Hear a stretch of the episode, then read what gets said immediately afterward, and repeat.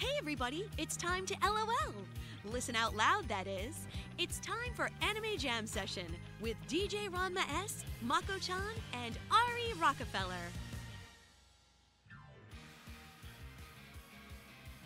Hey, everybody, welcome to Anime Jam Session episode number 433. We are that podcast that talks about anime, games, conventions, the fandom, geek stuff, and everything else. I'm DJ Ranma S. I am Mako-chan. And I'm Ichigo Gummy. How is everybody doing tonight? Sleepy, and I want my tater tots. Okay.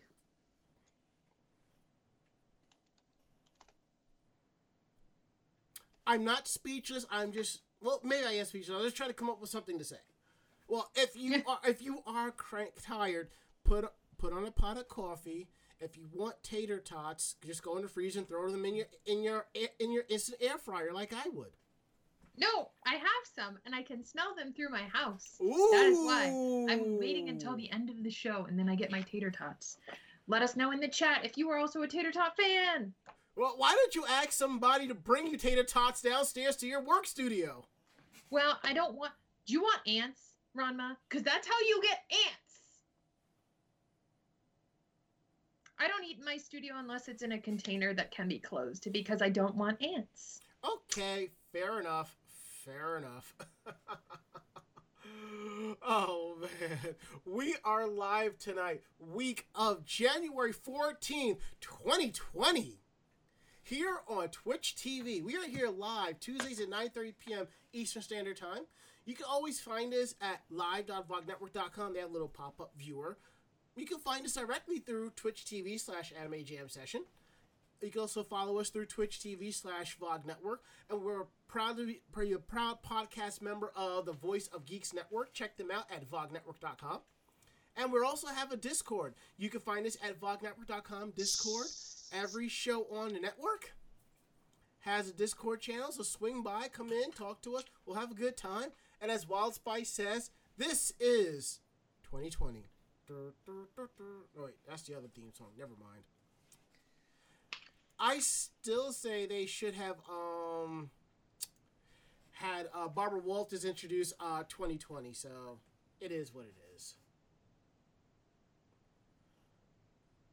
Okay, there we go. And if you notice, um, we kind of cleaned up the, the the the stream a little bit. The text over here is a little bit brighter. You can see it better. You know, I'm kind of working on that little bit things here and there. The website needs to be updated. I need to actually get off my lazy tookus and do that. I think it's time for me to go shopping around for a new theme and, and overlay it because I'm kind of curious about what I can what I can see. So you know. Mm. And Theo X75 says my New Year's resolution is 3840 by 2160. Oh, oh, oh I see. Oh, oh, oh, oh, oh, oh. Funny. Also, Ranma, it seems like your audio might be a little bit lower than everyone else's, so if you wanted to adjust that, just a heads up. Hold on, let me see what I can do here because it's the same settings I've always had it at. Um, wait, let me. All right. Now I have actually unmuted. All right.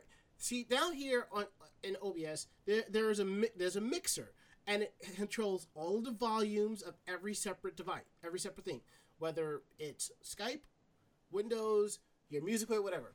Generally, I have to mute anybody that's on Skype, or else you'll hear uh, echoing or double voices. I probably muted mine by accident, which is why it's coming through so low. So my apologies. So we should be good to go with that. So, anywho, we've been off for about three weeks. For those of you who are kind of new to the show, around the holidays we do our Christmas special, and then we take off for about two three weeks, kind of relax, recharge, do our own thing, and stuff like that. Um, depending on the year, we may come back and talk about MagFest. We didn't do MagFest this year. We might do next year. It just depends on if the entire VOG squad is going and when. So, and even then, we'll see how that rolls through. But so we're gonna go ahead and switch things over to how was your week, how was your day, or in this case, how was your holiday break? I should update that, but it's fine. So, Ichigo, how was your holiday break?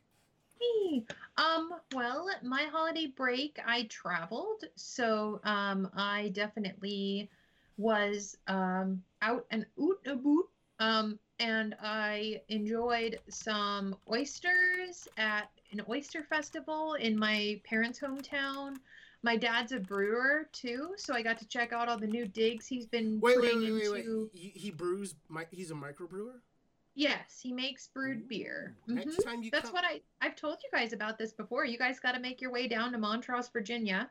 You guys find the Montross Brewery. or you come up this way and bring some. Well, they just got a canner, Mhm. so they've been able to can the beer, and apparently the IPAs have been going over well. So now they're advancing onto other beers. So I will. We'll have to do a beer exchange because one of my friends, her cousin, runs a brewery in Jersey City. So we have to do. Ooh, yeah. that could be fun. But yeah, there's a bunch of breweries that have popped up in the northern neck of Virginia. So if you're Mm. down in that area, um, my dad brews with the Montross Brewery. Mm, Um, he even has a beer named after him. It's their Oktoberfest, um, mm. called the Aviator because he was in the Air Force.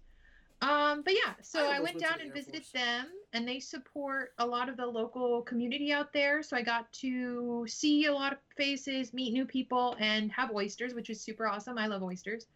Um, and then also just enjoyed.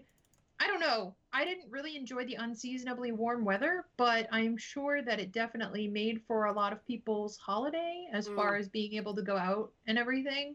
Um, yeah, it was just a really chill holiday uh, because we we just had my parents and us, and that was pretty much it. Um, then for New Year's, we basically just stayed home Oh, and okay. watched uh, the fireworks on YouTube and the ball drop on YouTube.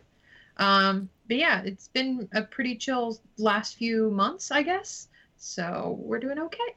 Well, that's good. Um, Mako, how was your holiday break? Um, not bad. Uh, you know, just the normal holiday, getting together with family, getting together with friends, uh, work. Um, yeah, um, not really too much different than what normally goes on. Um, I did get to sit down today and talk with a person that will be doing a tattoo for me. Ooh. So I'm going to be starting a ah. very large piece in two weeks. So it will go piece by piece, and I'm very happy. Well, that's good.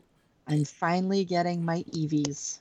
I was going to Yay! ask if, if it was fandom related.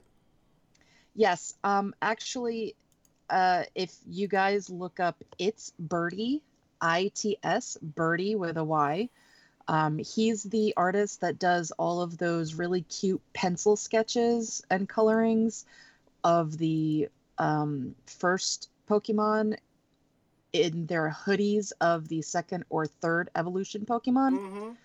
Um, so he has an entire set of Eevee and evolutions of the Eevees in their evolution hoodies. Oh. Um, so I will eventually have the entire evolution set in their hoodies, but we're starting with Umbreon and um, uh, who else? I'm trying because the the artist himself actually put um, different Pokemon together in groups. Yeah. So that's how we're doing the tattoo. Oh, okay.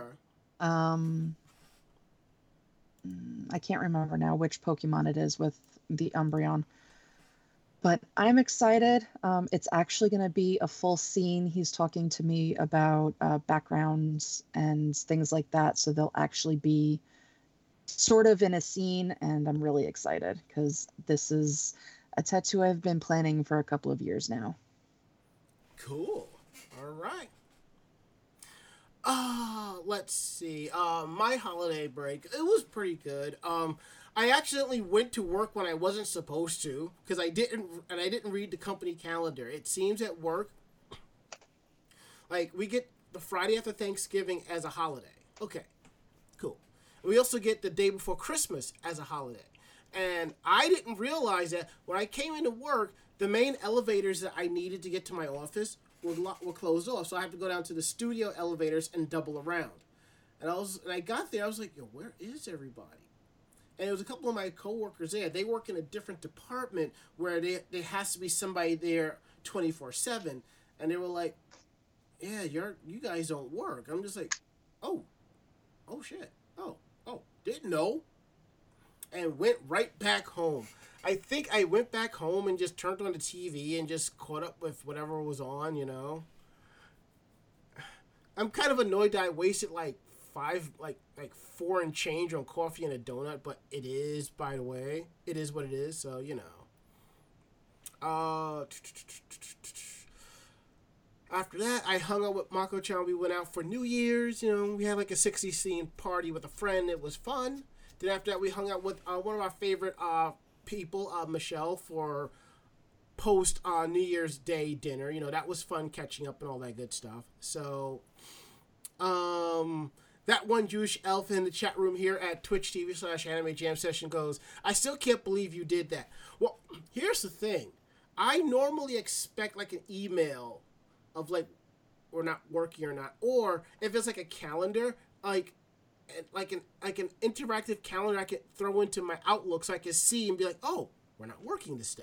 Okay, you know, I I I I didn't know, you know, so it is what it is. And uh, Wild Spice, uh, PM me that to my messenger. Um, I don't I don't think I can see um, whispers while I'm streaming here. Um, I don't have the browser open for that, so just PM me that. That greatly be appreciated. Uh, let's see. I think that is basically has been our holiday breaks. Um, as you can see, the place behind me is a bit of a mess. I gotta clean stuff up. Um, one of those boxes there is is a Columbia sportswear jacket that that I bought almost 20 years ago. And I'm sending it back to the manufacturer to fix the zipper. Why? Their jackets have a limited lifetime warranty. If they can't fix it, they will generally replace it, you know? Either they'll. Hmm. yeah. Limited lifetime warranty, Ranma? Yes. Is that like you can't die in an anime? Like that it's just your your IRL life, Mhm. just the yeah. one. Yeah, this is not Re:Zero, you know, so. Well, that's really good though. I know. Um, I, I'm sure that you guys have tailors on every corner in New York as far as like replacing zippers, but since I know that it can run pretty expensively, especially on a jacket like that. So it's Mhm. good that they they put a warranty on it. Well, you know, and the funny thing is, I've been meaning to do it for the for the longest time, but I just kept forgetting, and I was just like, oh.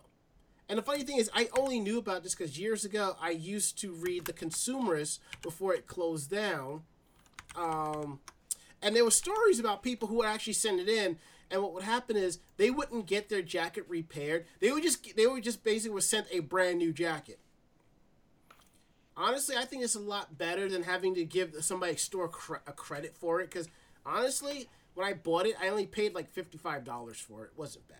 So you know. Well, and also I think a lot of it too is that it. I mean, if the jacket is mendable, like Mhm. fixable, it might just be better to send you the old jacket with the repairs rather than a new jacket. But I know a lot of companies Yeah. back in the '90s used to do that just because it was easier. But now it's just cheaper, you know, just not to do that. You know, shipping and all of that. You know. Manufacturing and Yeah. everything got more expensive, Mm. especially with all the stuff that's going on. Yeah, so, yep. That, well, that and you know, my normal day to day wear outside the house is a hoodie and my denim jacket, and I like that. But now, the way the weather is, I kind of feel like I need to wear my number, my my sort of puffy coat slash jacket, and I keep forgetting to take my trench coat in, and I'm probably going to do, and I meant to do that this morning. I'll probably do that tomorrow morning, and I I it probably won't be ready for Friday, so because the quote unquote winter storm coming in. Oh yeah, I heard about that. I'm not looking forward to it down here because everybody loses their goddamn minds. And depending or on how has French toast parties. That's Mm. my camp. and depending on how it is, I may have to pack. If it's Friday, I'll have to pack my sneakers and I'll have to wear my boots going in. So we'll see. You know. let's see what's going on in the chat room here. Uh, Bob Coffee says, "Word on the street that the U.S. is getting delayed viewings for Love Live Fest." Well, I'm kind of looking for. I'm kind of okay with that, given how um, I gotta start prepping for Zenkai because I gotta pick up. I gotta order some new equipment. I gotta send my other lens out for repairs. Um, Final Fantasy VII remake is coming out in April, so everything is kind of has to kind of stagger down so I can enjoy the most of it. And I will say during this break, I actually got in some gaming, and I'm just like, wow, this is what it's like to enjoy myself gaming. You know? I totally understand that. Um, Mhm. John had gotten some new pieces for his computer, and he Mhm. was able to build a better, like, I guess, processor as far as Cool. his gaming was concerned. So he's Mhm. been able to take care of that pretty well. Gotcha. That's Alright. what he did for like Christmas. That's that was what he asked for. All right, cool.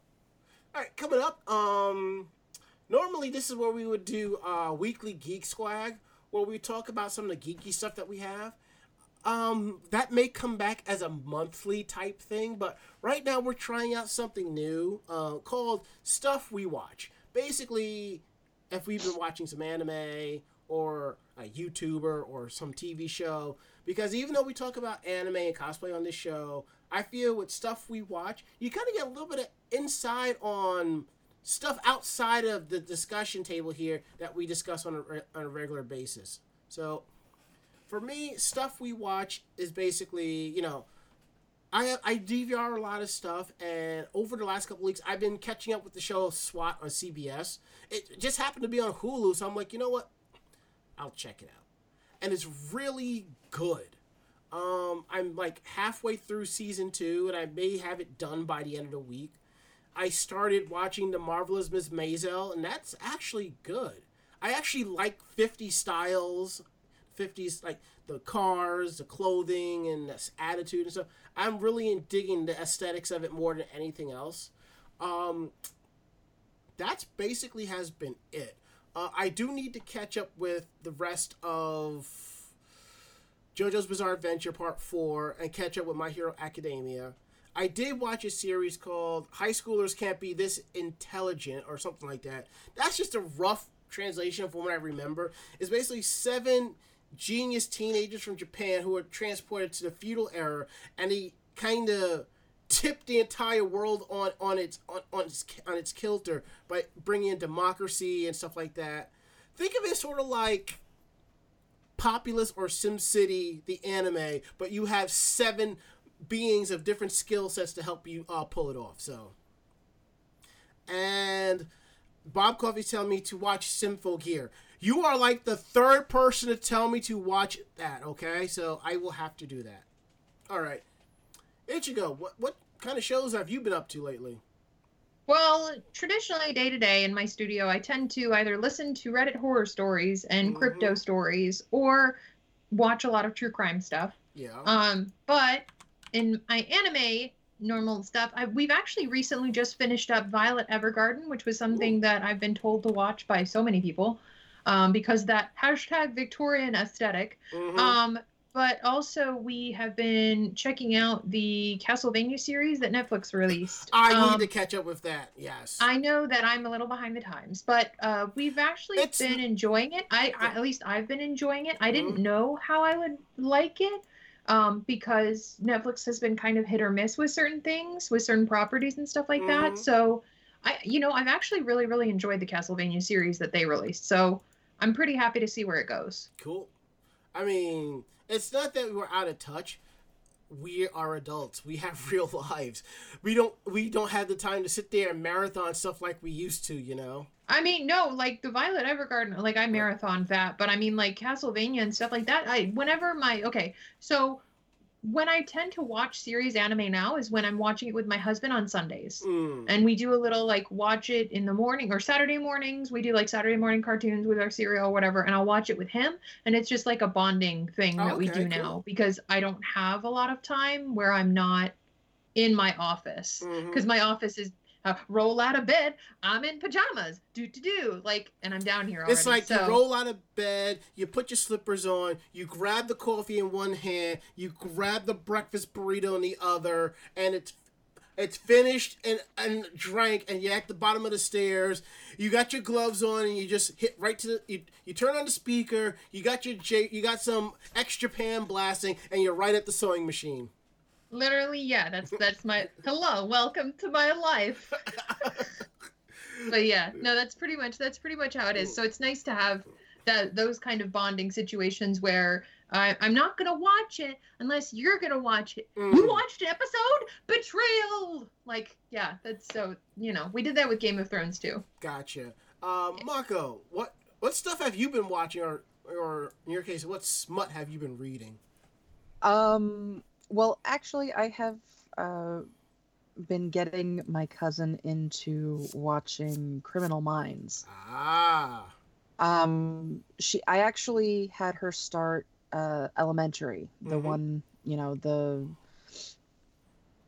Sorry, um, the Sherlock Holmes Yeah, put yeah. out by Mhm. the U.S. Yeah, yeah. So she watched that and she really liked it. So I said, Well, if you like that, why don't try Criminal Minds? Said it's kind of that same psychological having to think through everything to figure out who it is. Uh, so she started watching that, and I think I got her hooked. Mm. um, so basically, anytime her and I are watching TV together, that's what's on.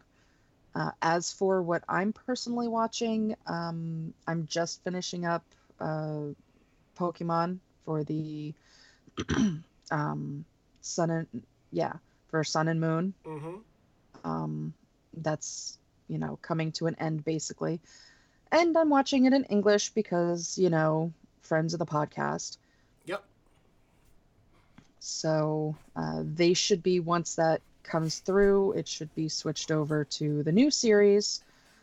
Um, but other than that, I have been uh, marathoning from the beginning NCIS. So uh, I, I've been neglecting stuff that has been coming out because of this. We've all been neglecting stuff. Yeah, there there's a couple of anime that I really need to sit down and just watch and get it over with so that I can go back to things like NCIS. Um, but yeah, that's what I'm, you know, watching. And as for what I'm reading, uh, yes, some of it is smut, uh, but currently I'm reading through Harry Potter and Avenger crossover fan fiction. That sounds better than the Harry Potter and Full Metal Alchemist crossover. Um, no, that wasn't bad. Okay. I, I've- I've read a couple of good ones of that, but I do like the the Harry Potter crossovers um, with the Avengers. Just bringing him in, because nine out of ten times it's usually Harry as, uh, you know, as an adult.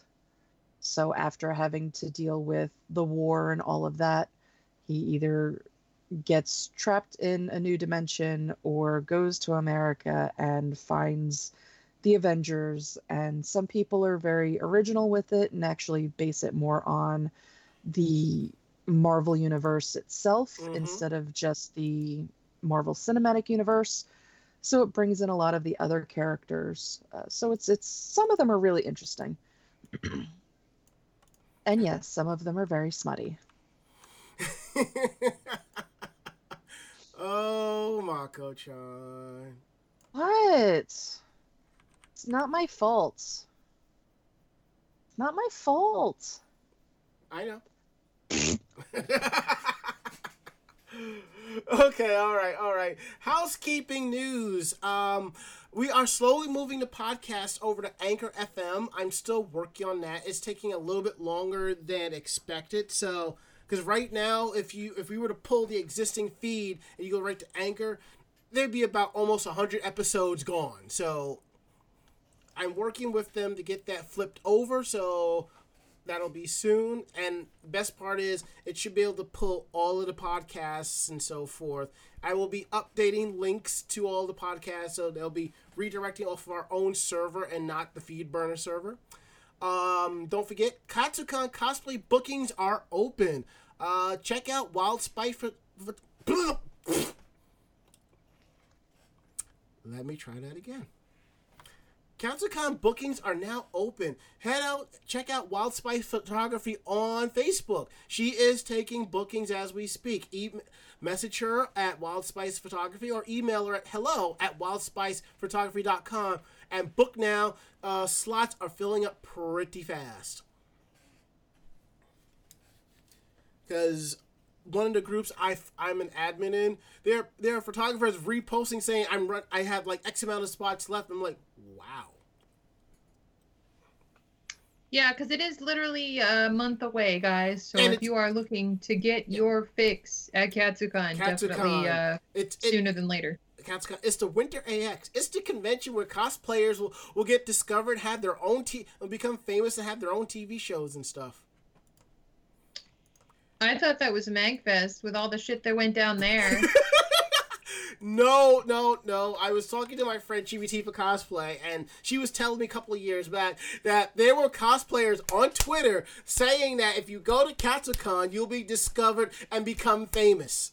yeah, we actually we talked. I think we actually had a little excerpt about this because we definitely Mhm. talked about cos fame and Mhm. like the Yeah.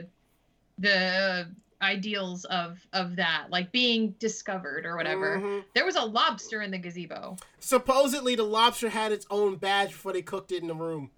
He did. He did. He was sitting in the gazebo with his badge on. He was a very good attendee. He was there with his badge.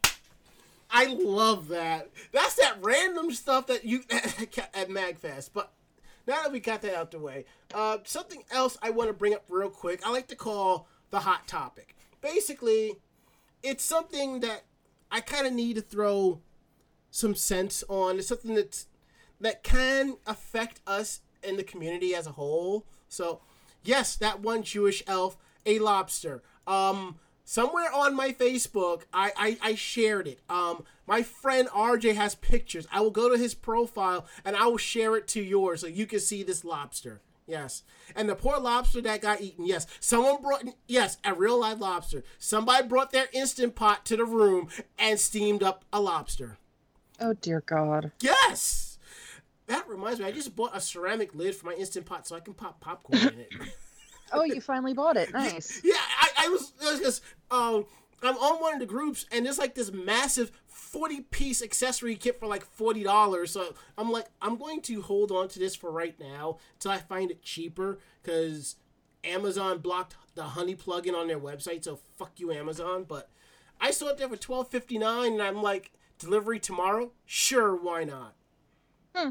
All right, so t- tonight's hot topic is something that happened recently. Uh, it does involve uh, cosplay community here in New York City and the NYPD, or in this case, MTA Police.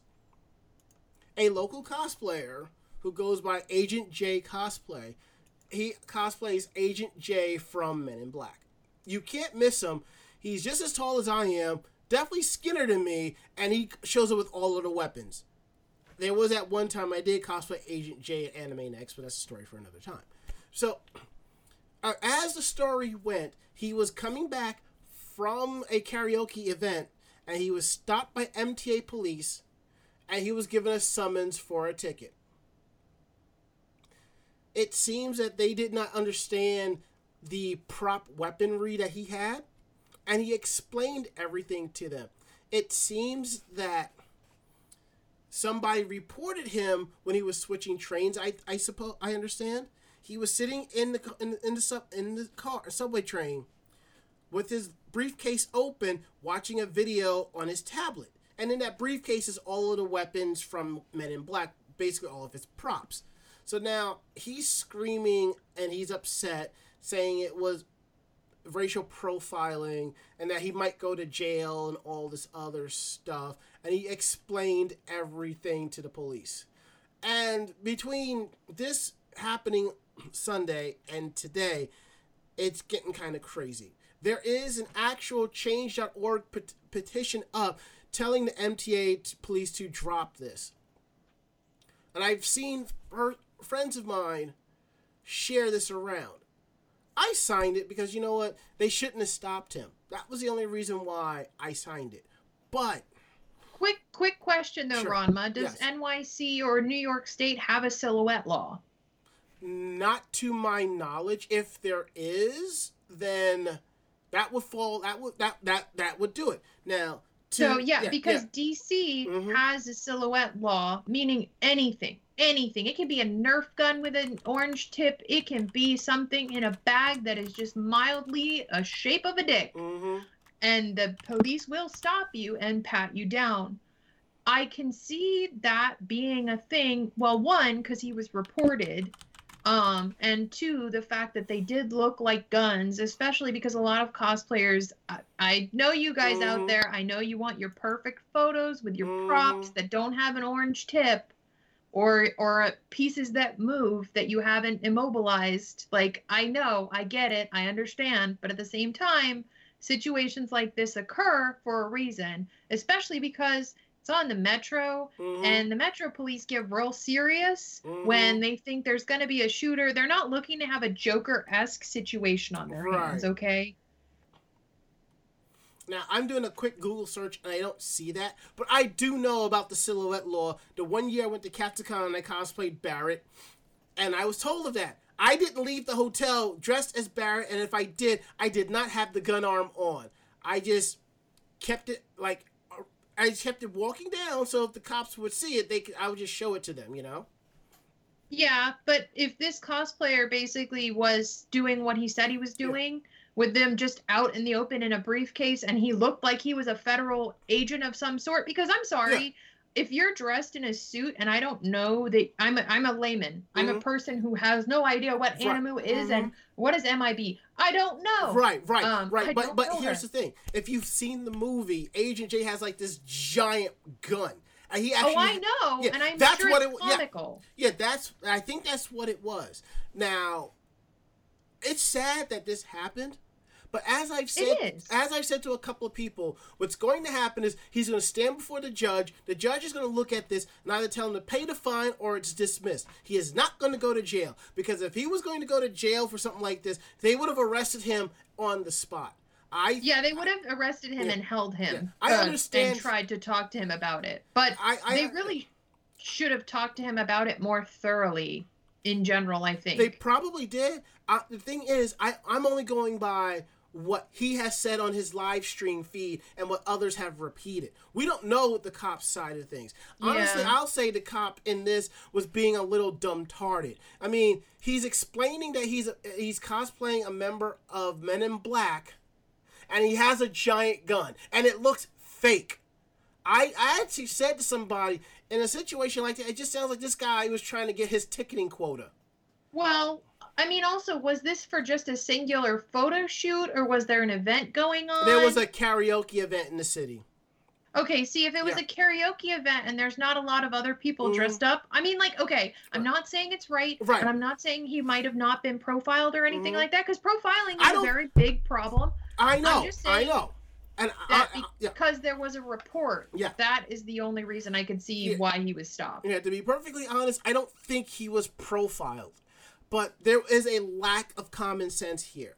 Now, let's say for the sake of argument, I am going to a con and I'm going to co- I'm going I'm going to cosplay. Let's say Boo Busters Luigi. I think walking around with the proton pack and a jumpsuit, everybody knows it's fake.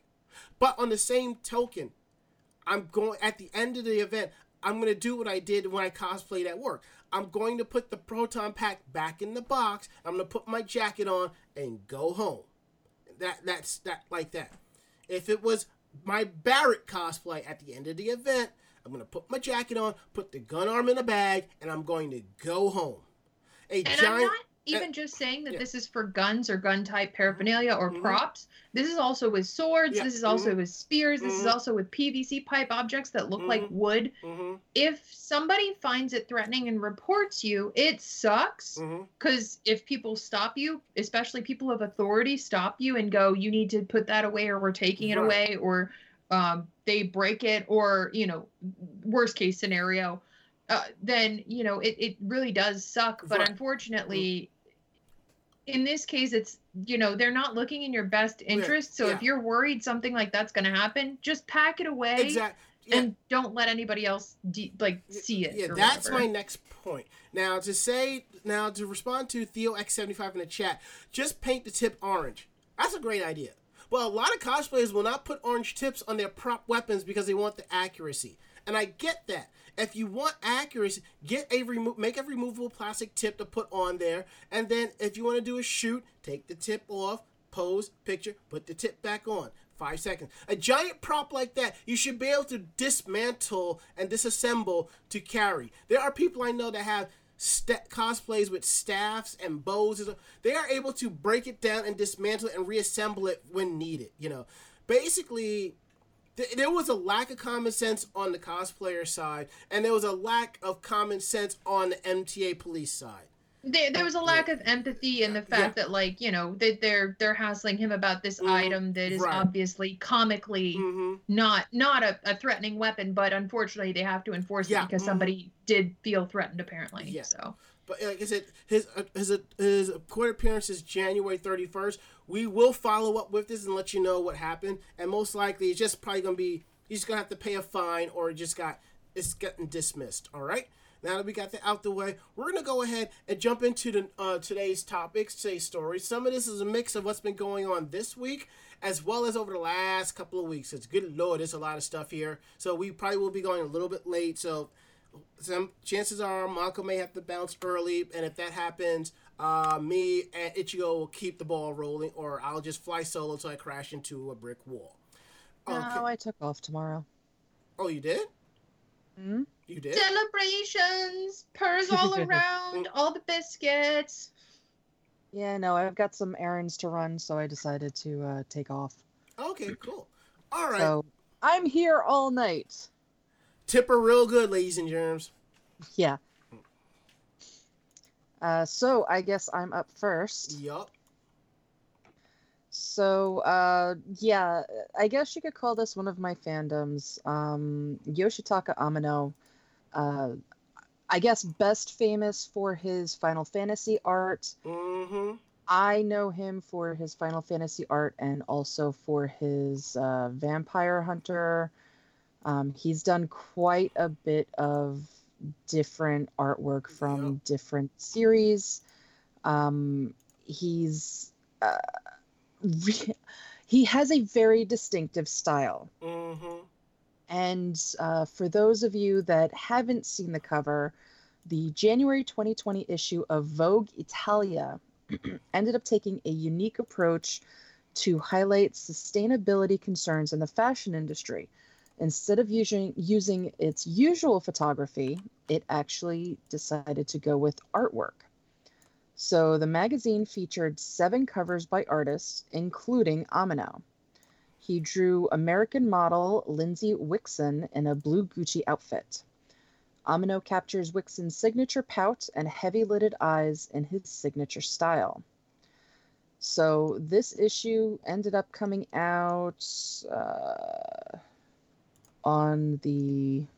Actually, I think it came out today. No, it came out on the 7th. Okay. Um, so proceeds for its purchase is going to be donated to the restoration eff- efforts of the Fondazione, uh, Querini, Stampalia, and Venice. The ground floor of the historic building, museum, and public library was severely damaged after a flood on November 12th. Early estimates put the damage in the to the building at a half a million euros. Mm. Um, so obviously, Amano has done Final Fantasy. Um, you might have also seen some of his renditions of David Bowie, uh, Shinzo Abe, and Olympic figure skater Yuzuru Hanyu. Uh, but again, he's done quite a few different uh, anime series and uh, general book series and things like that from Japan as well. But I, I think this would be kind of cool for more magazines to do just to highlight more artists in the area. Um, Amano is very much known for his style, but he's also known for the unique fashion Mm-hmm. designs that he puts onto his characters, the makeup designs, the hair designs, um, going into almost a organic design with some of his art. So I think doing something like this on more magazines would not only highlight the artist, but also highlight just a growing, I guess, artistic style that's out there, the modern, you know, kind of take on things. And I really, really want to find this cover. Um, maybe an international bookstore. I mean, you might have to actually you might have to actually find it online. So. Yeah, unfortunately, I have a feeling that a lot of people are going to be looking for this cover. Um, it's not like Amano is a no, no uh, you know, a no name artist. Yep. He's extremely popular in Japan, Mhm. and when he does come to America to do his tours, um, not only does he charge an arm and a leg for his signature, but they sell out. So it, it's not like it's just you know some random guy. So I I can't see it being easy to find this cover. Mm. You're also going to be up against the fashion industry fans as well. So it's not just going to be the anime fans or the Amano fans that are looking for this. It's also going to be the people that collect Vogue Italia because they haven't been doing artwork for many, many years now. So this is kind of one of the first ventures back into artwork, and any collector is going to be hard on for that cover. Mm. Well, good luck to you, Mako. May the power protect you. yeah. You might check out Yahoo Japan auctions and see if you can find it there. Well, I know it's coming out of Italy, so I'm gonna start with the Italian Oh yeah, it is. um, yeah. auction sites. Yeah. But um, I, I would not be surprised if I can find them on the Japanese auction sites as well. Mm. All right. Um. Ichigo, what's up with with Stitch in Japan? Stitch is one of my favorite little meesters. Um, so he is getting a feudal era set manga, which is going to be super cute. Um, Hiroto Wada's manga has Stitch meet warlord Yamato Mason. Manga creator Hiroto Wada launched a new manga titled Tono-sama to Stitch, Tono and Stitch, or The Lord and Stitch, on Kodansha's Comic Days manga website on Monday. Hmm. The manga features the character Stitch from Disney's animated film Lilo and Stitch. In the film, Stitch is an intergalactically wanted alien fugitive who flees to Earth and lands in Hawaii. In the manga, instead of landing in Hawaii, Stitch lands in feudal Japan and meets the warlord Yamato Mason. Which, oh, when the feudal lord sees Stitch, a feeling bubbles up within him for the first time. Cute. Lilo and Stitch inspired an anime series titled Stitch in 2008, and Disney co produced the series with Japan's Madhouse Anime Studio. The anime series is uh, spawned two sequel series in Japan Stitch Itazura Alien no Daibōken and Stitch Zutto Saiko no Tomodachi. The original series premiered in Japan in 2008, and the two sequels premiered in Japan in 2009 and 2010, respectively. The one hour sequel special, Stitch to Suna uh, no Wakusei, aired in 2012, and another special aired in 2015. The original series premiered on Disney XD in the United States, but only five episodes aired, and the first season has aired with English dub in other territories. And this was actually a show that I loved watching because Stitch is one of my favorite characters. Ah, precious. The Precious and murder. yeah, the the popularity of Stitch in Japan is actually quite surprising to me. I I would figure, you know, other uh, characters from the Disney collection over Stitch, but hey, I mean, whatever works for them. They also have a bunch of characters that we don't have access to, um, like the teddy bear mascot and his friends of the bunny, the green Mhm. cat, and them. And I would love if they came to the states, but I feel like a lot of it is, you know, territory, I guess, wise. What uh, Mhm. Disney just sells faster, and you know what it is? It's probably because, like, in the article it said that feeling of cute, because Mhm. Stitch is that cute. He's big-eyed. He's got a small, you know, small stature, but big eyes and a bit and a big mouth, not a small Mhm. mouth. so I can see how he was he was kind of adopted as super adorable. Cool. Now, this has popped up on, on my feed a couple times. Um, it seems that a very popular um, cosplayer out of Taiwan has been elected to the government. And I'm just like, well, damn. Okay, let me see if I can properly set this up. Uh, done. Oh well, it is what it is. All right. So, so, um, so, anywho, uh, this cosplayer, um, her, she's also an activist. She goes by the name of La, no, Lai Pin Yu. She won a legislative seat in Taiwan's general election on this past Saturday, representing the DPP, the Democratic Progressive Party. Now, when she announced that she won on Facebook, she posted a picture of herself as Sailor Mars, which is pretty awesome.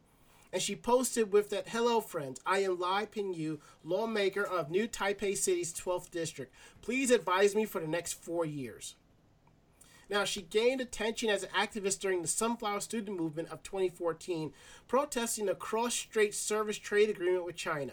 She joined politics in uh, September of last year on a platform calling for Taiwan's independence and opposing unification with China. During the campaign, she performed speeches while dressed as Asuka Langley from the Neon Genesis Evangelion. Wow. She is the youngest member of the legislation at the age of 27. And when she won and she re- and she was celebrating, she posted a picture of herself as Yu-Gi-Oh's Joey Wheeler when with that with the typical react. I think that was kind of fun. Mhm. She defeated her closest rival in the race, former Taipei City Deputy Mayor Li Yongping, uh, Ku, uh, the Kuomintang, by 2,780 votes. She secured over 84,000 votes. That is freaking amazing.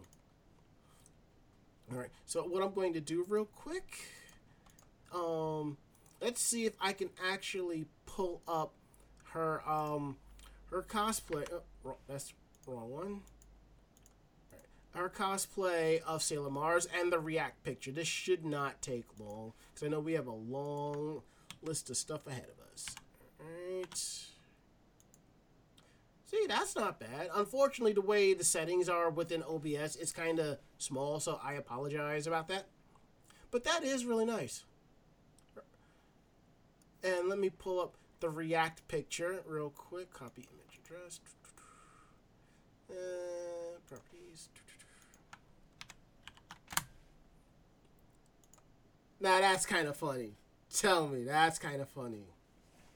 In our chat room here at Twitch TV slash Anime Jam Session, that one Jewish elf says, "Yes, girl, get it," and get it she got. All right, now we're gonna try switch things over to a little bit of the seriousness. Um, Mako, what's going on with Kyoto Animation's um, memorial site? Uh, so um, I found this out rather recently that uh, Kyoto Animation, the actual site of the building, um, is actually in more of a residential area Ooh. than in a you know business public place. Mm-hmm. So that gives you a little bit of an idea of what's going on. Um, the neighborhood association in Kyoto sent written sent a written request to Kyoto Animation to not build a monument or a park at the site of the first studio building.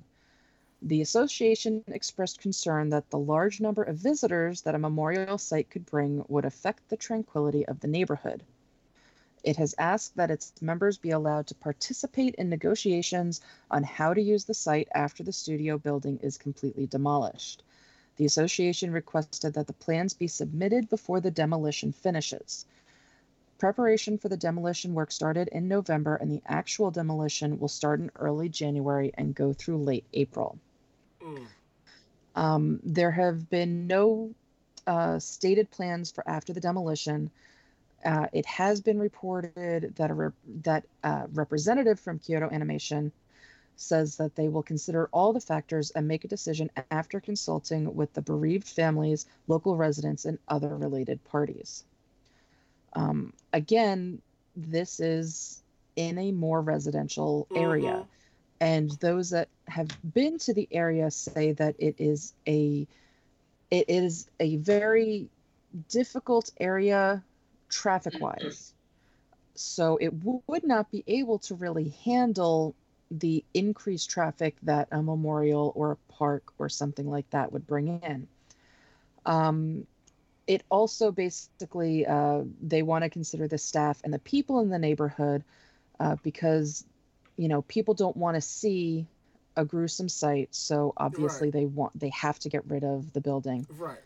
um, but again they're trying to take in everybody's concerns over Mhm. what goes into this area um, being that uh, the fire did end up killing 36 people and injuring 33 others um, they they don't want to just you know make a quick decision on this which is actually really good for them True, true. Um, had something like this happened here you know they would have done whatever the hell they wanted to not taking into consideration anything Exactly. so the fact that they are looking to bring in everybody's opinion on what should happen, um, you know, I, I think something needs to be done. But even if they leave it as a blank lot, I think people are still going to come down to it. Mm-hmm. Um, so I, I don't know what they would be able to do with it to minimize what's there. Obviously, if there's nothing to take pictures of, if there's nothing, you know, to report on, it would lessen how many people go down, but it also will lessen the frequency of people returning. So leaving it as an empty lot would probably be best. Um, even just putting like maybe a garden or something like that, would be nice. for the community. And like not even like like like flowers and stuff like that, just for the community, just you know. But even that, something like that, people would take, you know, I, I can see a bunch of crazed fans going and picking the flowers and you know, you never know. It is really hard because it is such a tender subject and it does affect a lot of people's lives and and and everything like that. But also because it is in a residential area, um, Japan has a way, a more practical way of handling those kind of situations because the buildings tend to be kind of on top of each other. Yeah. Mm-hmm. and the there are certain business areas that aren't obviously defined. It can be really hard for situations like that where they've been in this studio for so long because it's kind of what what worked. Like it's what they started at you know it's sentimental value and everything like that it, it is going to be rough to make that adjustment and try but i'm hoping that they're able to find a creative way to create maybe a place either for closure for those who actually need it Mm-hmm. and not crazed fans, people just looking for, I don't know, burnt ashes to take home because they have no regard. They're very into like dark tourism or whatever the heck they want to call it. Yeah. Um, or you know, a, a place for people to grieve. hmm You know, um, but also that I guess doesn't cause more hurt than help. You know. Mhm. I mean, it it was an early suggestion just to rebuild rebuild the building, Mm-hmm. but basically their first answer to that was if you had almost died in that building, would you want to continue going back to the same area for work? Exactly. That could that could trigger a lot of bad memories and so forth. So. Mhm. So, I mean, even the fact that they're looking at it that way, um, so as to not traumatize the people that had to live through what they did, it's you know, it's it's really kind of awesome that they are putting this much thought into what to do with that area.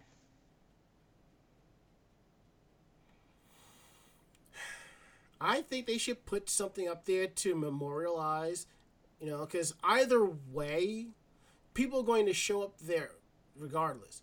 The only difference is if you put something there, not a lot of people will show up. Whereas if you did, it, it a lot, you know, it's just a num- it's just a numbers game, exact basically. Yeah, I I, th- I think personally the best thing to do would be to put you know like a labyrinth garden or something like that with some Mhm. benches just for quiet reflection. Um, if they don't put any monuments and they don't put any signs or anything like that, I think that would uh, detract from people wanting to go to that area Yeah. uh, just because it, you know, okay, now it's just flowers and some benches. Or maybe the neighborhood can figure out an area in the air in the residential space that's a li- maybe a little bit on like a corner of the area and be like, okay, you know, we we'd like to use your space for this garden or whatever instead of doing a monument here. But if you guys wanted to build a monument in this space that is going to be a little easier to deal with, you know, Mhm. as far as the influx of people and tourists and and grieving folks, you know, um, then maybe there that will be an option. But I, I think it's going to take a lot of consideration, and like you said, it's going to take a lot of, you know, ideas and collective, you know, thinking. So we send you all our love, Kyo Anime, and uh, we hope that you guys recover well and um, peace be with y'all. My sentiments exactly. And speak and going from one s- b- bout of controversy to another, um, the Pokemon fandom is pissed off about D- about paying for DLC. So what else is new? Wah, wah, wah. Uh, so yeah, Ari, um, this one's for you. Pokemon Sword and Shield game gets two expansions. The Pokemon Direct live stream presentation announced on Thursday that the Pokemon Sword and Pokemon Shield Nintendo Switch role playing games are getting two expansions. Expansion passes will give players the access to the Isle of Armor and the expansion in June, and the Crown Tundra, the expansion in fall. The expansion will feature new story content, characters, Pokemon, including version exclusives and legendaries, Gigantamax forms of exi- Gigantamax? Okay, I'm Mhm. sorry, I'm old. I mm, stop following after the first 250. Uh, Gigantamax forms of existing Pokemon and gyms. Additionally, free updates, free updates will launch simultaneously with the two expansions that will allow players who do not purchase the expansion passes to see, I guess, the new Pokemons in the release. Uh, or some of them at least. Uh, the Pokemon Sword and Pokemon Shield games shipped worldwide for the Switch on November 15th, and the games sold more than 6 million copies in their first weeks to break records for the highest first week sales of a Switch game, and the fastest Switch game to reach 6 million units sold. The starter Pokemon in the game's new Galar regions are Grookey, Scorbunny, Scorbunny, sorry, and Sobble. Oh, Sobble, sweet boy, soft Mm. boy. Um, new legendary Pokemon include Zacian, Zamazenta, and several Pokemon got new Gigantamax forms, including Pikachu, Meowth, Eevee, Charizard, Butterfree, Drednaw, Corviknight, and Alcremie. Um, new features will include Dynamax and Max Raid battles, Gigantamax forms, Poke Jobs, and Battle Stadium, surprise trades, and Pokemon Camp. The games are inspired by Animal Crossing. No, the games are inspiring a series of seven five-minute net anime shorts titled Hakumei no Tsubasa or Pokemon Twilight Wings by Studio Colorido from Typhoon Noruda, Penguin Highway, and Fastening Days fame. The first episode will debut on YouTube on January 15th, and a new episode will be debuting um, every month uh, thereafter. The Pokemon Let's Go Pikachu and Pokemon Let's Go Eevee games, the franchise's first games for the Nintendo Switch, shipped in November, and the games are set in the Kanto region, uh, specifically based on the 1998 Pokemon's Yellow Special Pikachu Edition, which I still have. Nice. That is that is the Pokemon game I I have. Yeah. I but yes, I, pretty I've awesome. seen a lot on my feed about the expansion passes for sure. Well, I, I I get what they're doing. Um, basically, instead of creating, um, I, I guess a uh, a brand new game and forcing everybody to play the same game again. Uh, they're just doing the expansions for this particular game. The thing that people aren't understanding is that even if they don't buy the expansions, they can still get the Pokemon. They can still trade with others to get the Pokemon. So they can stop bitching about having to pay another $30 on top of the $60 mm-hmm. they've already dropped.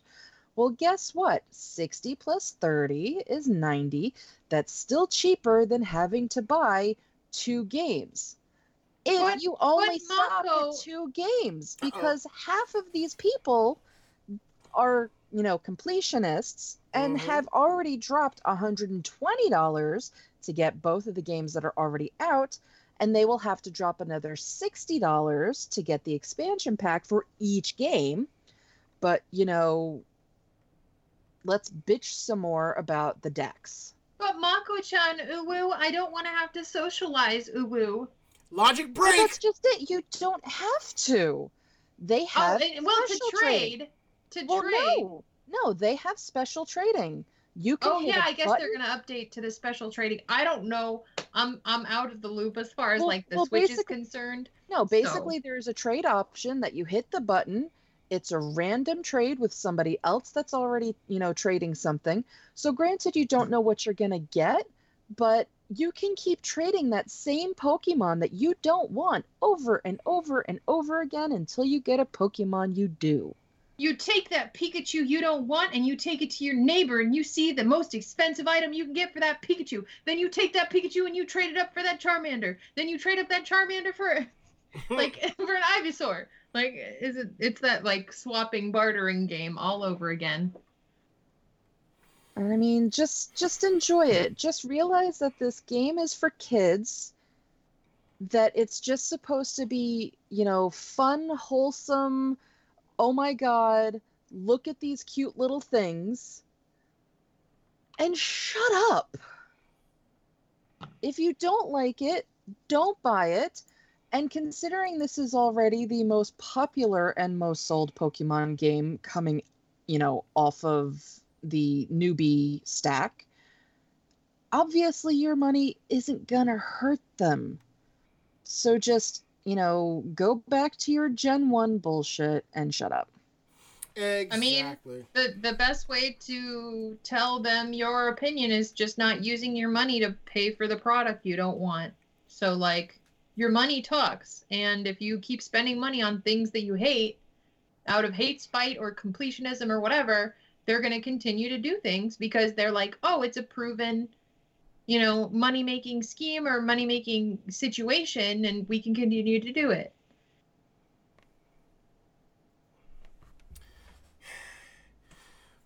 Long story short, gamers will never be happy. No, and if they're not happy with the games, they can always go and make their own. Exactly. They can play, you know, hacked games online. They can go make their own, and they can leave me with my little game, and I'll be happy.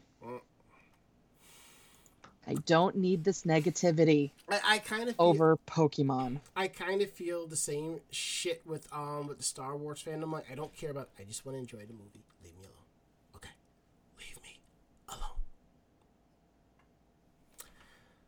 So you know, as Theo X seventy five says, I can't wait for the next expansion. Poke unions. Since Pokemon have to get jobs, they form unions. That would be fun.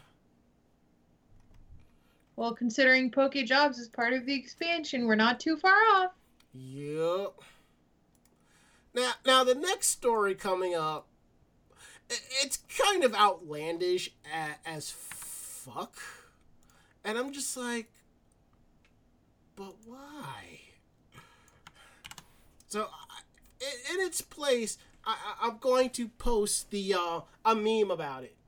Now, I have heard stories of cosplayer commissioners will bring your cosplay to a con if you haven't paid for it. Will allow you to wear said commission and then take it back at the end of the con till you finish paying for it. You know, I Uh, what? yeah, I have heard stories. You know, and Are those Yeah, the new I- commissioners that don't Yeah, I. I think those people need to reevaluate what they're thinking. Uh, we I, we actually I actually know somebody that that has said that she would do that. I don't know if she's done it, but knowing her mental stability, I wouldn't put it past her. Now, this happened at at Magfest. The long story short is a cosplayer uh, contacted a wig maker known as Babu Teefs online and wanted a wig made. She needed a Nessa wig for her Pokemon cosplay. Fine. So the part issue that started is the commissioner did had a very small window to make it, but she said she would do it. And I've been in that situation where I've had a friend commission something for me, and it's a very small window, and I've always said if you can, if you can't, if you can't, oh, it's fine. So, it's fine.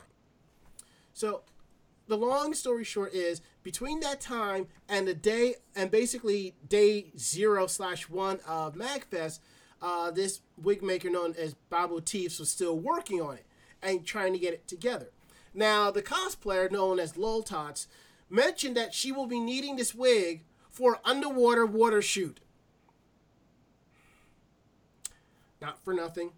If I'm doing an underwater shoot, I'm going to get a shitty wig that can barely pull it off because I'm not going to spend a hundred plus dollars for a wig that's that's so styled as amazingly well just to get it. No, I I won't do that. I won't. So, basically, she's up in the room still wait making the wig, and then they come down that Thursday to work together, you know, to exchange money for the wig. So around so that time came around. So she said now this cosplayer said that she's in a rush because she has to go directly to her photo shoot. Fine. So basically the cosplayer snatched the wig out of the commissioner's hands and ran. Didn't finish fully paying for the commission, but snatched the wig and took off for her shoot you kind of browbeat this commi- this this commissioner to make your wig. You didn't have the rest of your money, you have the audacity to friggin' s- just snatch the wig and go. What kind of bull is that? No, no.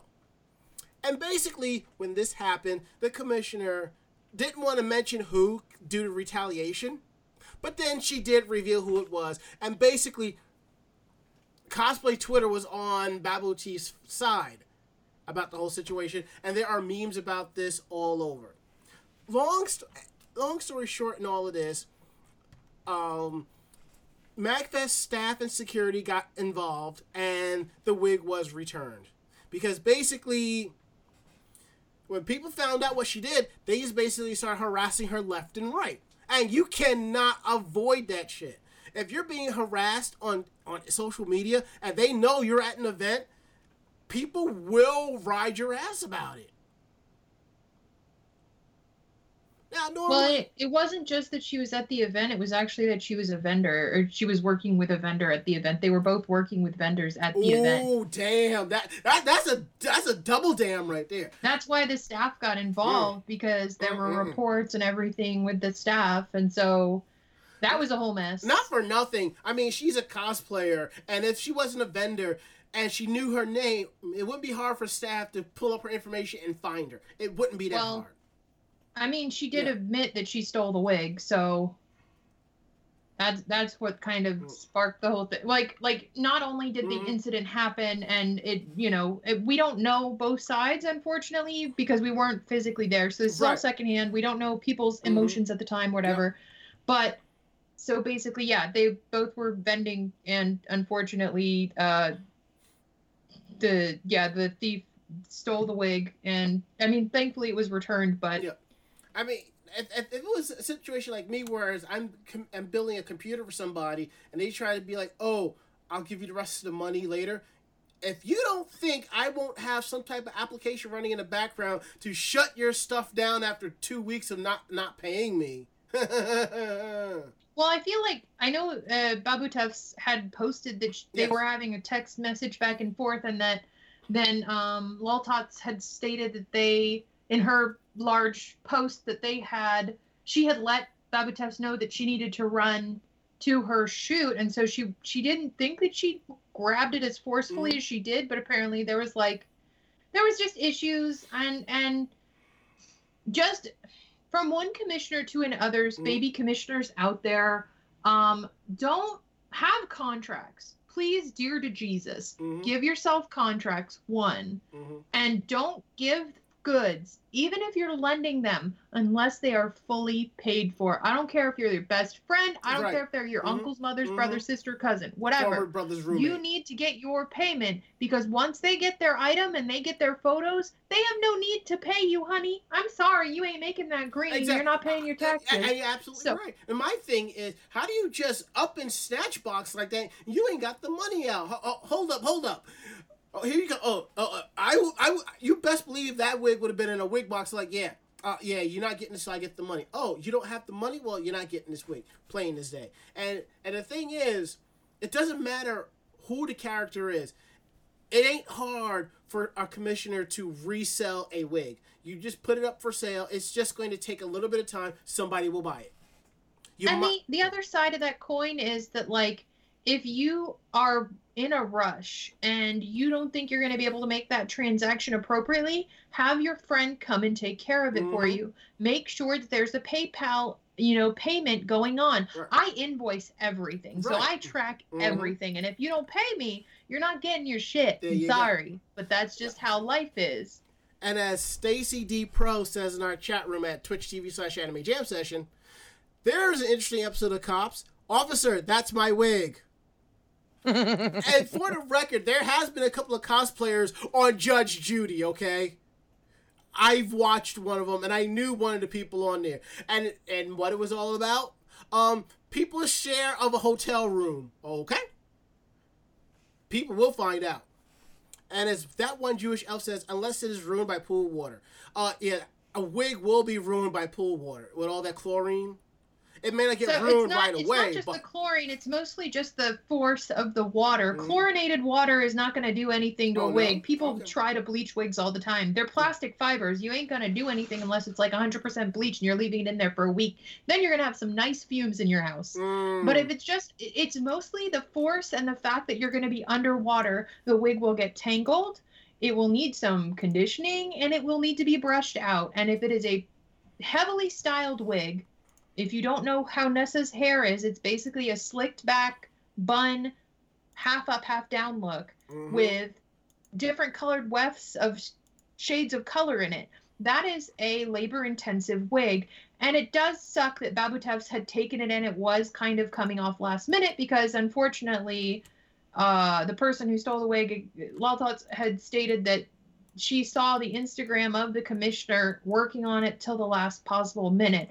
Now, it does suck that you had to take on a commission that was a tight window or there was a high demand on you labor wise but to me from professional to professional like if you can't finish it a week minimum before the event is going to mm-hmm. happen i know it's it you got to make that money you got to run and get that cash but people are going to use that against you especially in our professional circles they're very small cosplay is a very Mhm. small world and if people see you you did an amazing job on that wig but if people see you finishing things last minute continually they're gonna kind of label you like one a whiz kid because that that's awesome but also two is somebody who pushes it until the last minute where you're having to give these items and allegedly it fell apart before the person even got to the shoot and all this other stuff so like don't put yourself in that situation and just like it it sucks. If you've seen Babu Tuf's other work, she does amazing job. She works with Arda, or she has a lot of her pictures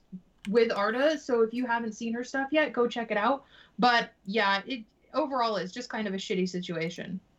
yeah, at least it's been resolved. Moving Yeah, right, at least it's been resolved. moving right along. Um, let's see who has this one. Uh, Mako-chan. Um, tell us about Maria Takeuchi. Sure. I, I'm I'm I've currently lost by hand. Hold on. Is it? Did you lose your hand to Damien? I did. Oh, He's just like kind of curled around my hand. Okay, okay, thank you, thank you. My hand. And for those of you who are wondering who is Maria Takeuchi, just YouTube Plastic Love. So Maria Takeuchi, 64, becomes the oldest to top Japan's singles chart. And that's pretty amazing. So at the age of 64 and 10 months, she is the oldest singer to top Japan's Oricon Weekly Singles chart.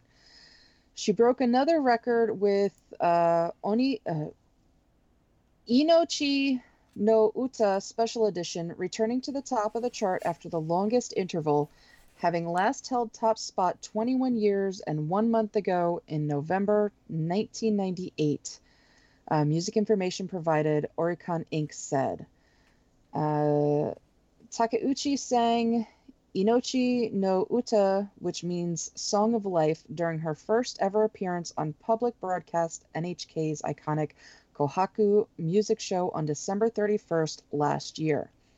I'm very happy that the song has reached the hearts of many people, commented the singer, who made her debut as a recording artist in 1978. Wow. The previous record of being the oldest person to top the singles charts was held by Keisuke Kuwata, who won it in January 2019 at the age of 62 years and 11 months. That's pretty amazing. Yeah, that's that's not bad at all. Definitely. All right, let me see if I can pull up this next one. All right, I'm actually not going to show images for this one because I can't get the plugin to work properly. But eh, what happened is is issues that I'm starting to see that we probably have seen here at conventions in the U.S. and it's starting to spread in other countries like Japan. And it's basically aggressive photographers. They don't know when to say no. Now, basically, what happened is if you've seen pictures of Comiket and the you'll see like these large photography circles. And there's like one cosplayer in the middle, and these photographers at several feet away will surround her in a circle and just take pictures.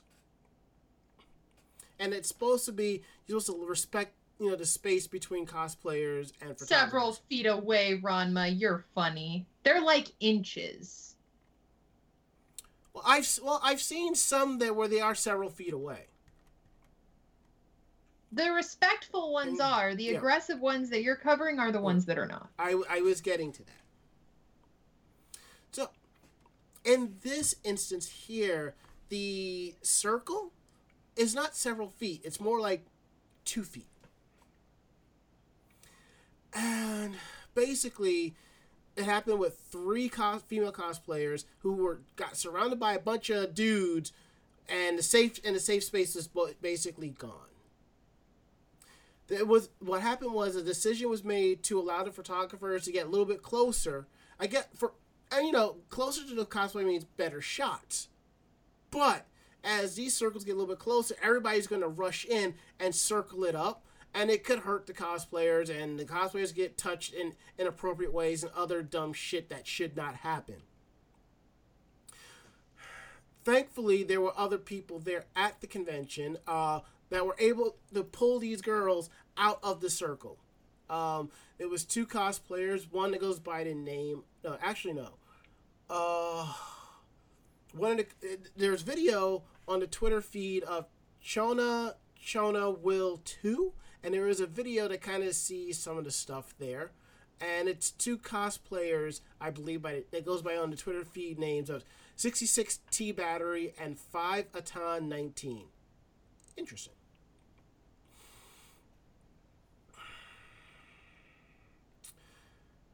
And, ba- and long story short, you have your cosplay circle. Cos- photographers are taking pictures. It was suggested to make the, the circles a little bit smaller. They got very small to the point where there was none, and these cosplayers were basically surrounded and basically scared for their lives. thankfully, staff was notified, and basically there was staff there. Pulled them, out, pulled the three, pulled the cosplayers out, and they were not harmed. This incident will probably stick with them, but it'll, it'll go away. Not in the way it should, but. Now, when this hit Twitter, um, you had some very interesting words. It's like, this looks genuinely terrifying. It's shocking how all the men immediately point their lenses at the women's lower bodies. These men aren't otaku geeks, they're criminals. They definitely need more security guards for cosplayers. Safety ought to be paramount at these events. Hopefully, for Summer Comic Con, uh, the staff will be will remember what had happened and they'll have better safety protocols. Now, Considering this has been happening a lot lately, Yeah. uh, they need to completely revamp their mm, rules in order to stop this. True. Now, like I said, there are there's a there's a huge like ring, a circle around the cosplayer.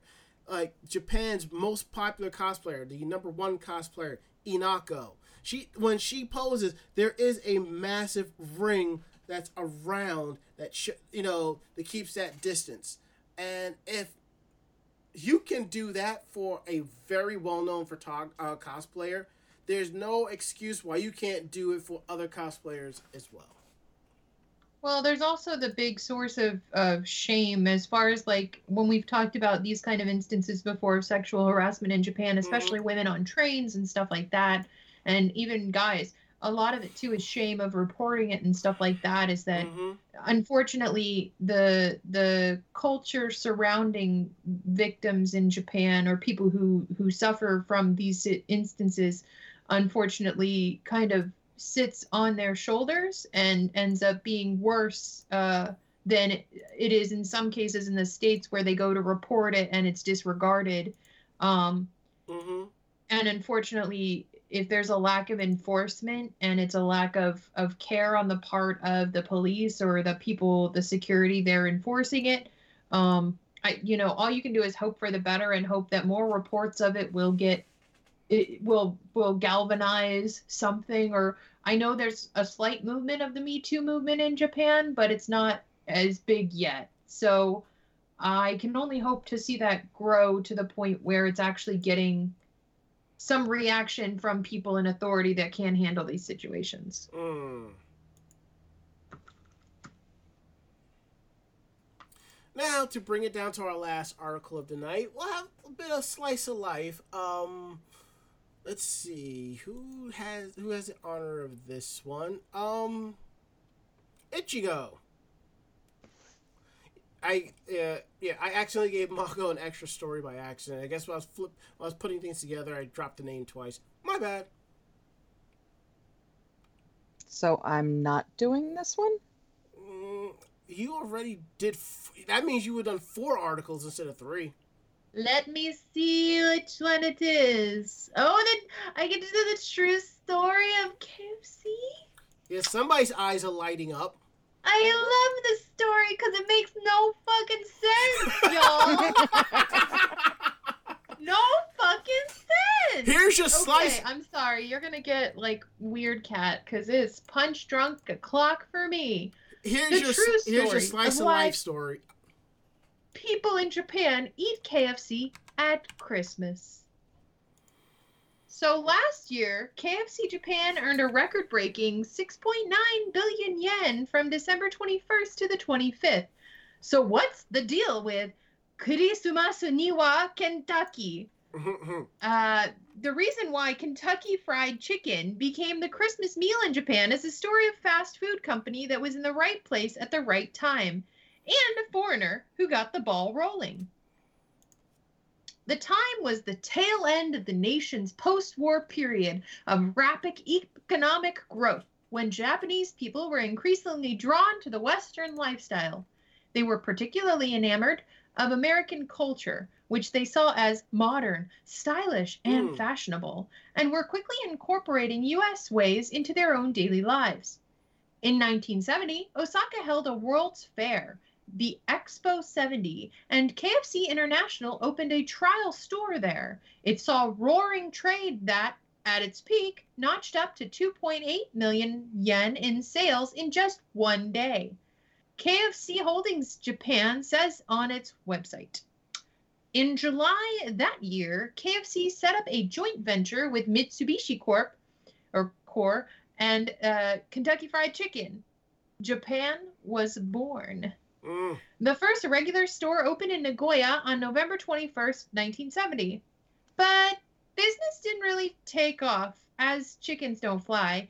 And the company says until it opened its first Tokyo store in July 1971 in Aoyama, its fifth store in Japan.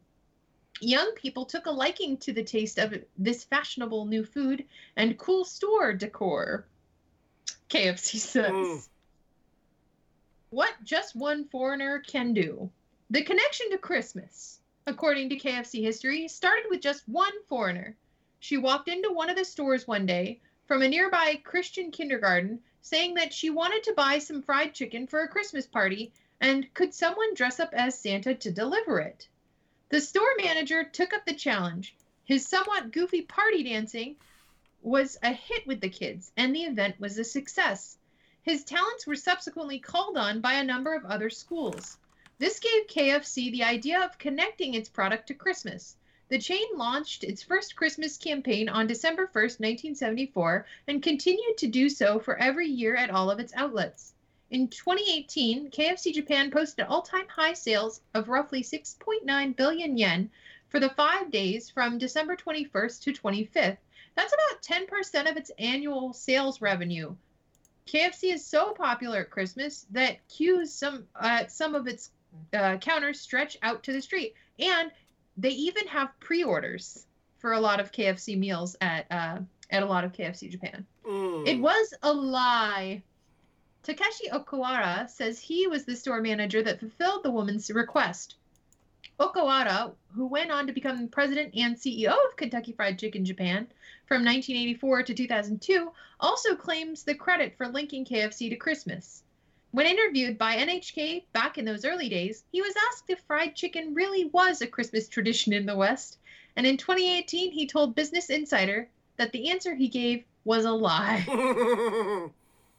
I know that the people are not eating chicken. They are eating turkey, Okawara says. But I said yes. It was a lie. I still regret that. But people like it. KFC's official version of its Christmas story doesn't at- attribute it to one person. The truth is muddled further by the existence of a different version of the tale from an earlier company webpage, which we wrote about. They wrote about in a previous article on Mhm. the Gaijin Pot website.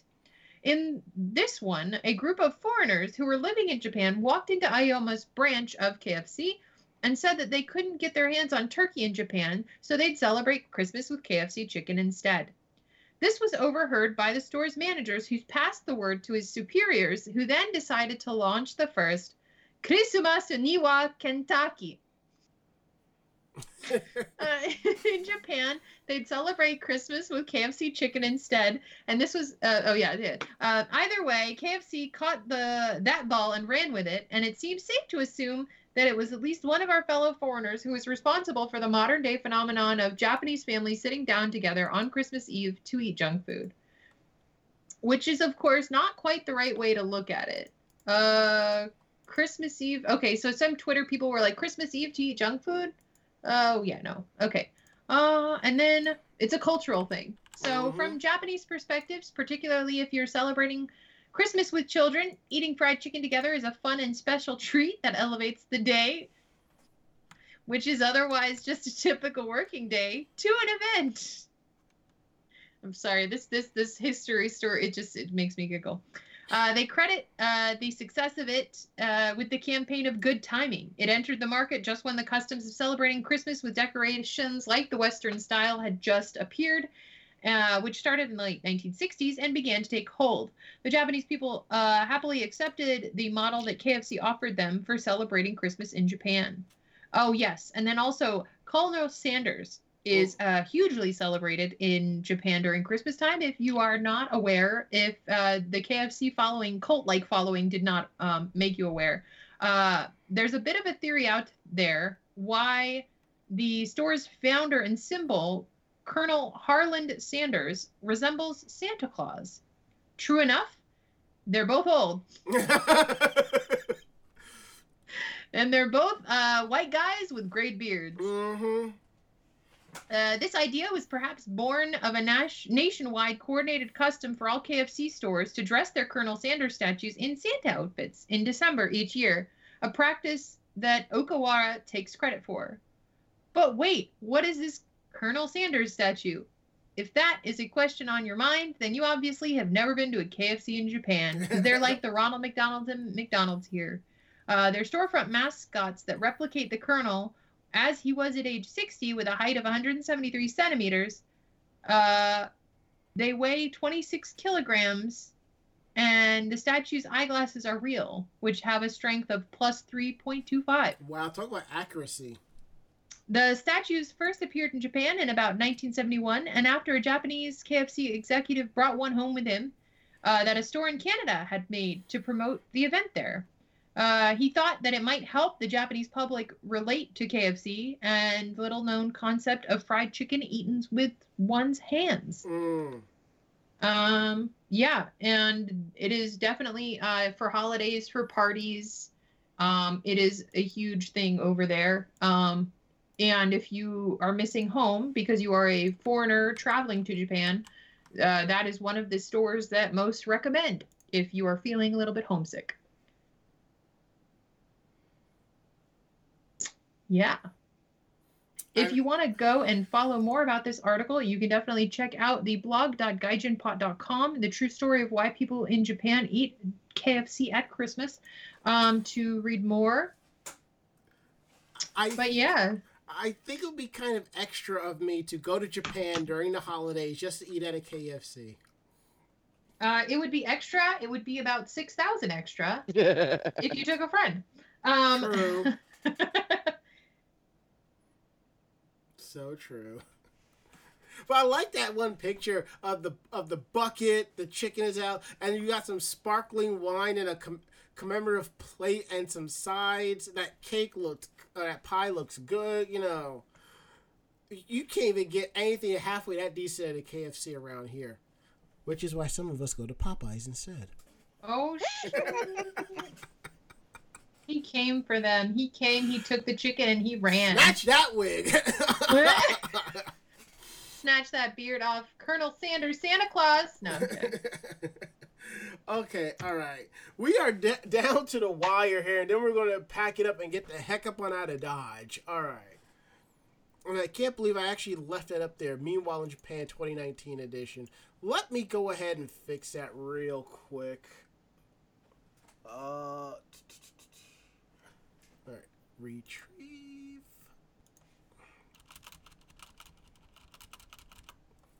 and save and it should reflect.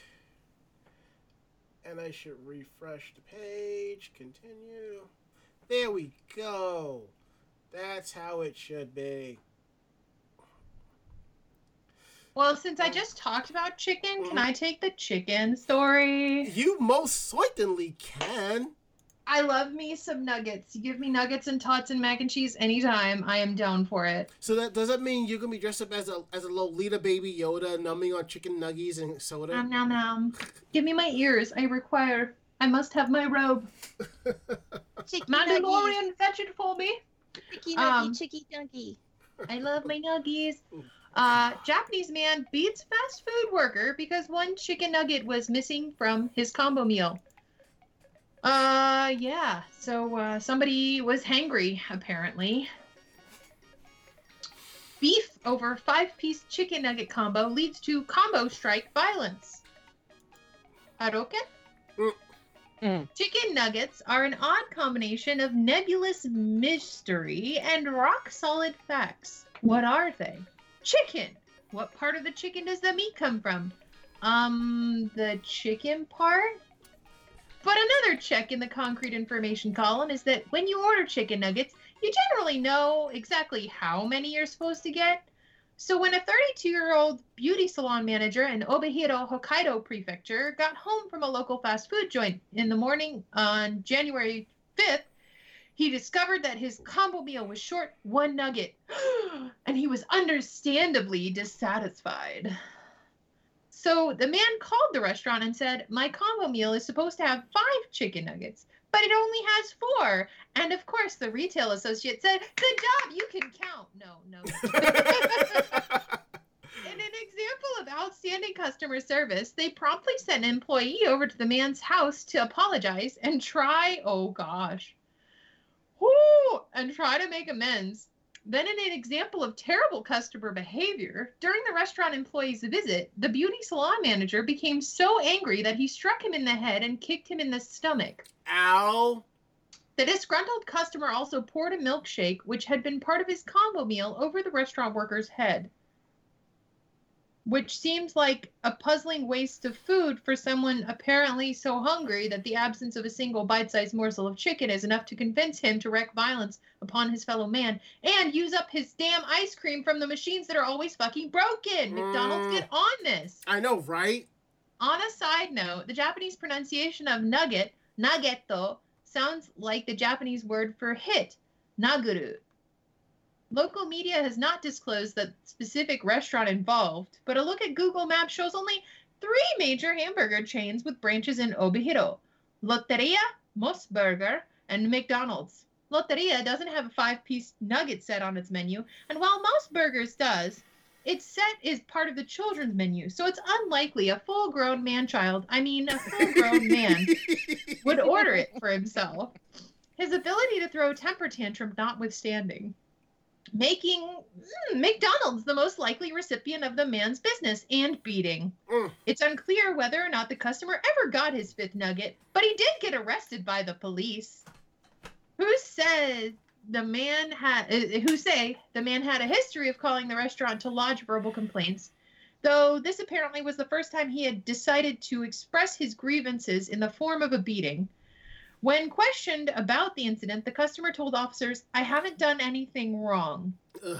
hmm showing that the depth of his love for the mcnuggets is only rivaled by the abyss of his stupidity I, I mean, you know, when you first read this, you're like, what the hell? Then me, as an intellectual, go, oh, in other words, it's just a Tuesday.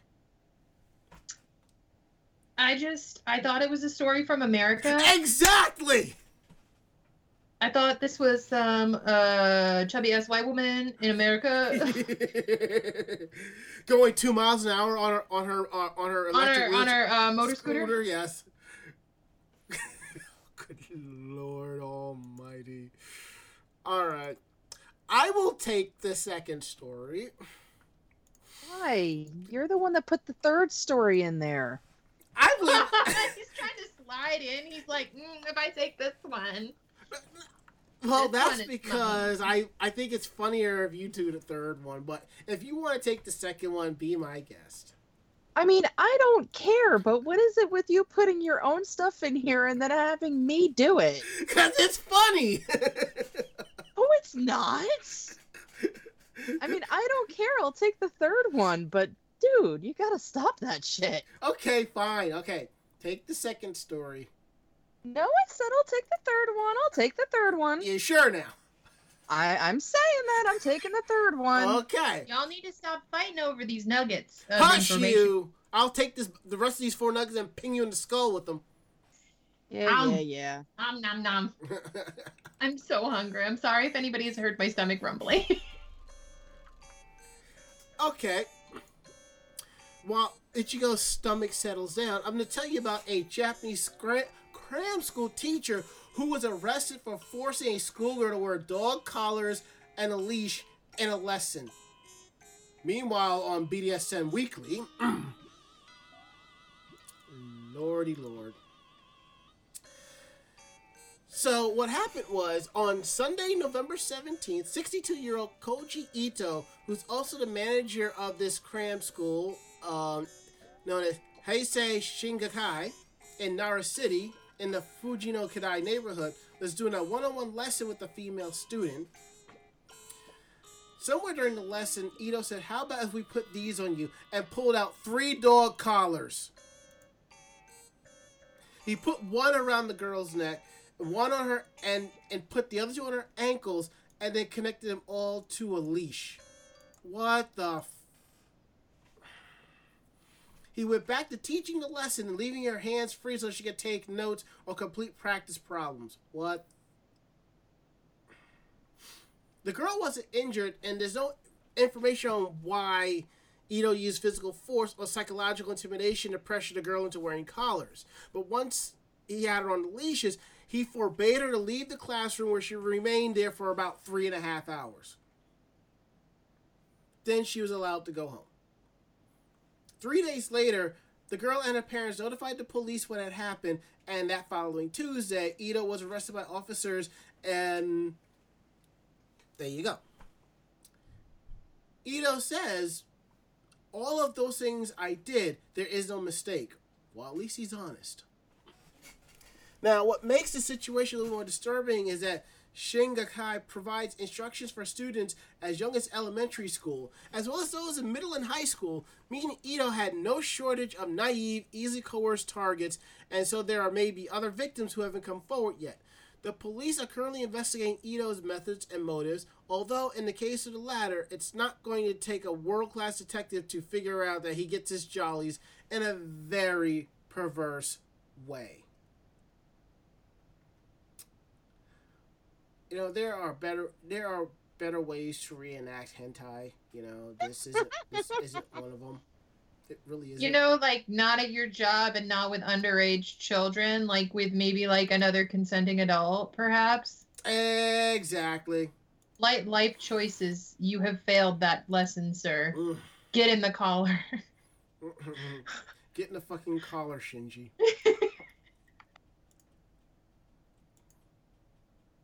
As that one Jewish elf says, porn in the making, but so wrong. And as Bob Coffey says, the di- and then referring to the prior article, the day that you didn't receive the fifth nugget was the greatest day of your life. But for me, it was Tuesday. And as Theo X75 says, and I wholeheartedly agree with, consent is golden. Thank you. Thank you. Tiny little cute hearts for you today, sir. Yes, and yes, sir, indeed. Now to wrap all, now to wrap it all up. Now to wrap it all up, adult cream pie.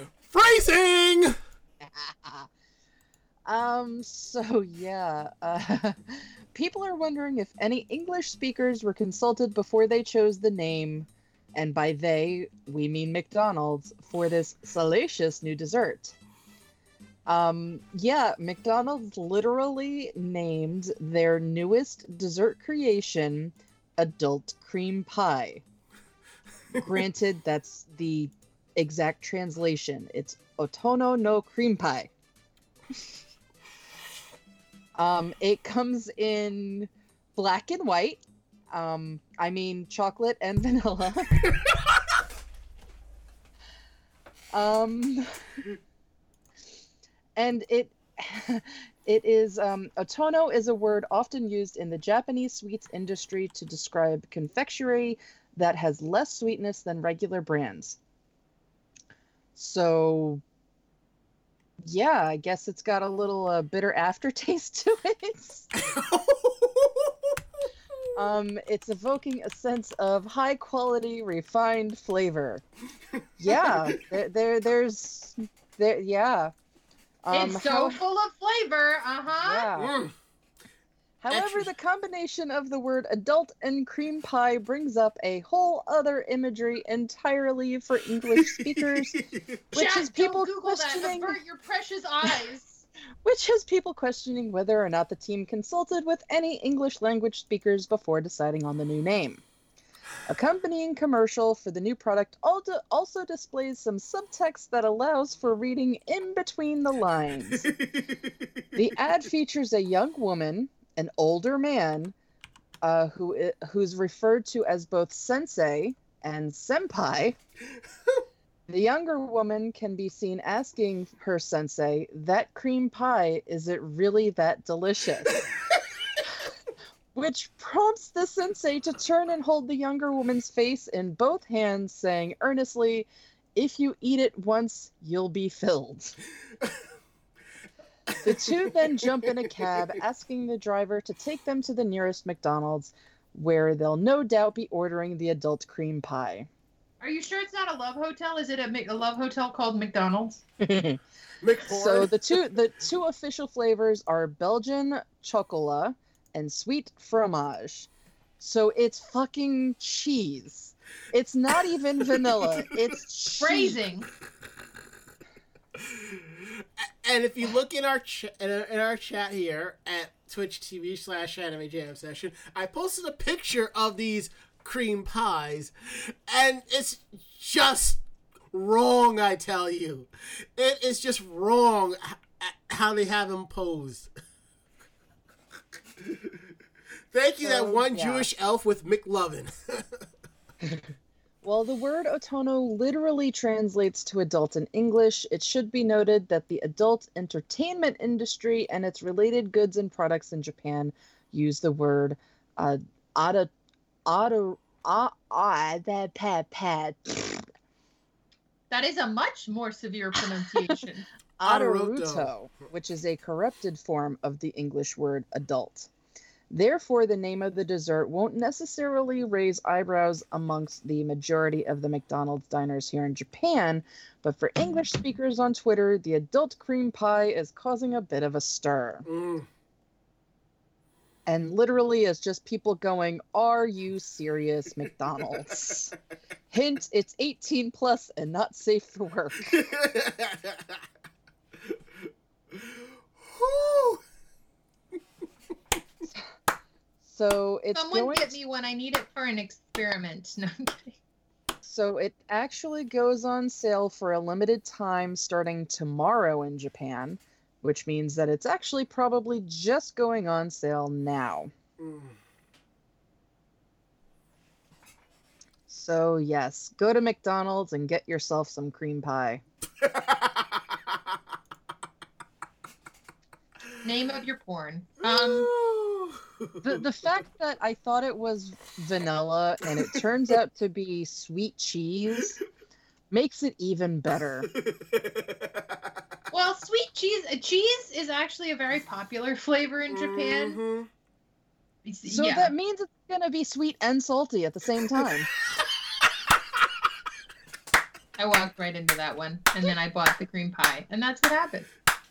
And you wonder why I give these articles to Mako-chan. and y'all thought I was bad. Well, see, that's the problem is I usually find these articles and put them up. When you guys give me these articles to actually, you know, read about and talk about, you know, you're you're just giving in to my already, you know, weird mind of putting these articles in the podcast at all. Look at it this way. If Ari was on the show tonight, he'd be passed out on the floor twitching at this point. If Ari I was on the like show tonight, I feel like he would have been the one that read this one. feel like- Not for nothing. I, I you okay, Ranma, you Yes. didn't break me. Mako, you didn't break me. But Bob Coffee, you asshole, gives a new meaning to the McDonald's slogan, I'm loving it. So nice, thank you. I will need a, a hard reboot. Thank you, 404 This, error. this, this gets a standing ovation. Standing an ovation. At the same time, not for nothing, I really wouldn't mind trying the chocolate one. It it sounds good. I like their pastry. I like their apple pies. So I, I don't see why I wouldn't like like I and I like sweet cheese. Like I like cheese desserts. Like the the cream cheese wontons or whatever. Those are good. well, I mean, if you do try a chocolate one, just remember once you go black, you don't go back. I plead the fifth.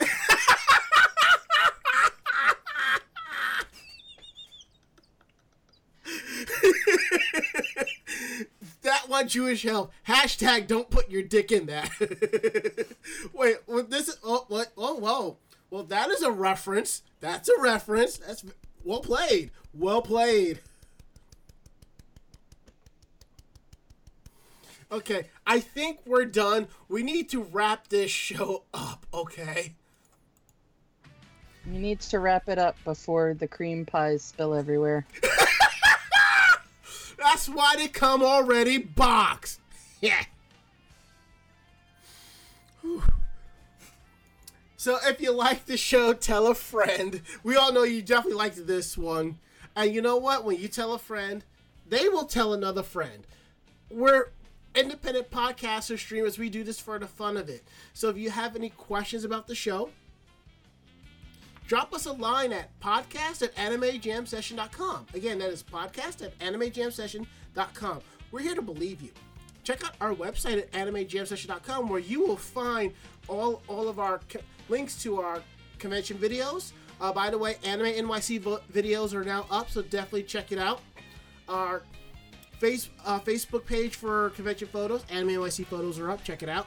Uh, convention reports, cosplayer tips and tricks, cosplayer interviews, editorials, anime reviews, our podcast, and a whole lot more. Check it out at animejamsession.com. Don't forget you can find our podcast anywhere iTunes, Stitcher, TuneIn Radio, Google Play, Player FM. It's Anime Jam Session. Search it, you'll find it, all of our episodes. Take a listen, give a chance, you'll drop a review on the app. We'd love that. Don't forget, you can also find us on social media as well youtube.com, twitter.com, and facebook.com. It's all Anime Jam Session. Follow us on the Twitters when we're going live. Follow us on YouTube to check out some awesome cosplay and convention videos. Uh, Anime NYC videos are up, so check it out. And Facebook for all of our convention and cosplay photos. Anime NYC photos are up, so go definitely check them out. So we're gonna go around the room. Last words, Ichigo. Well, I'm gonna go back and sew after I get some sleep and have tater tots and stuff. I don't know what orientation that's gonna be in, but good night. Will there, will there be some cream with those uh, tater tots? You're gross. Go home. Last words, Mako-chan. Hold on. I could barely hear it. I could barely hear him. My last words are from Damien. Gotcha. My last words is uh, kick back, more SWAT. I'm going to relax and kind of figure out the rest of the night and update Windows. Well, that is it. End of list. We'll be back next week with a brand new episode of our show. Ar- Most likely Ari will be back. If not, Ichigo or Wild Spice will join foray. And I promise, less cream pies. I don't. Of course you don't.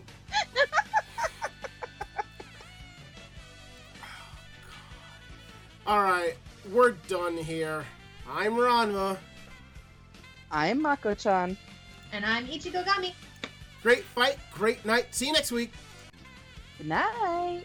Bye. Say good night, Mako-chan. Good night, Mako-chan. That's it. I- I'm done with y'all. Take the cream pie and get the fuck out.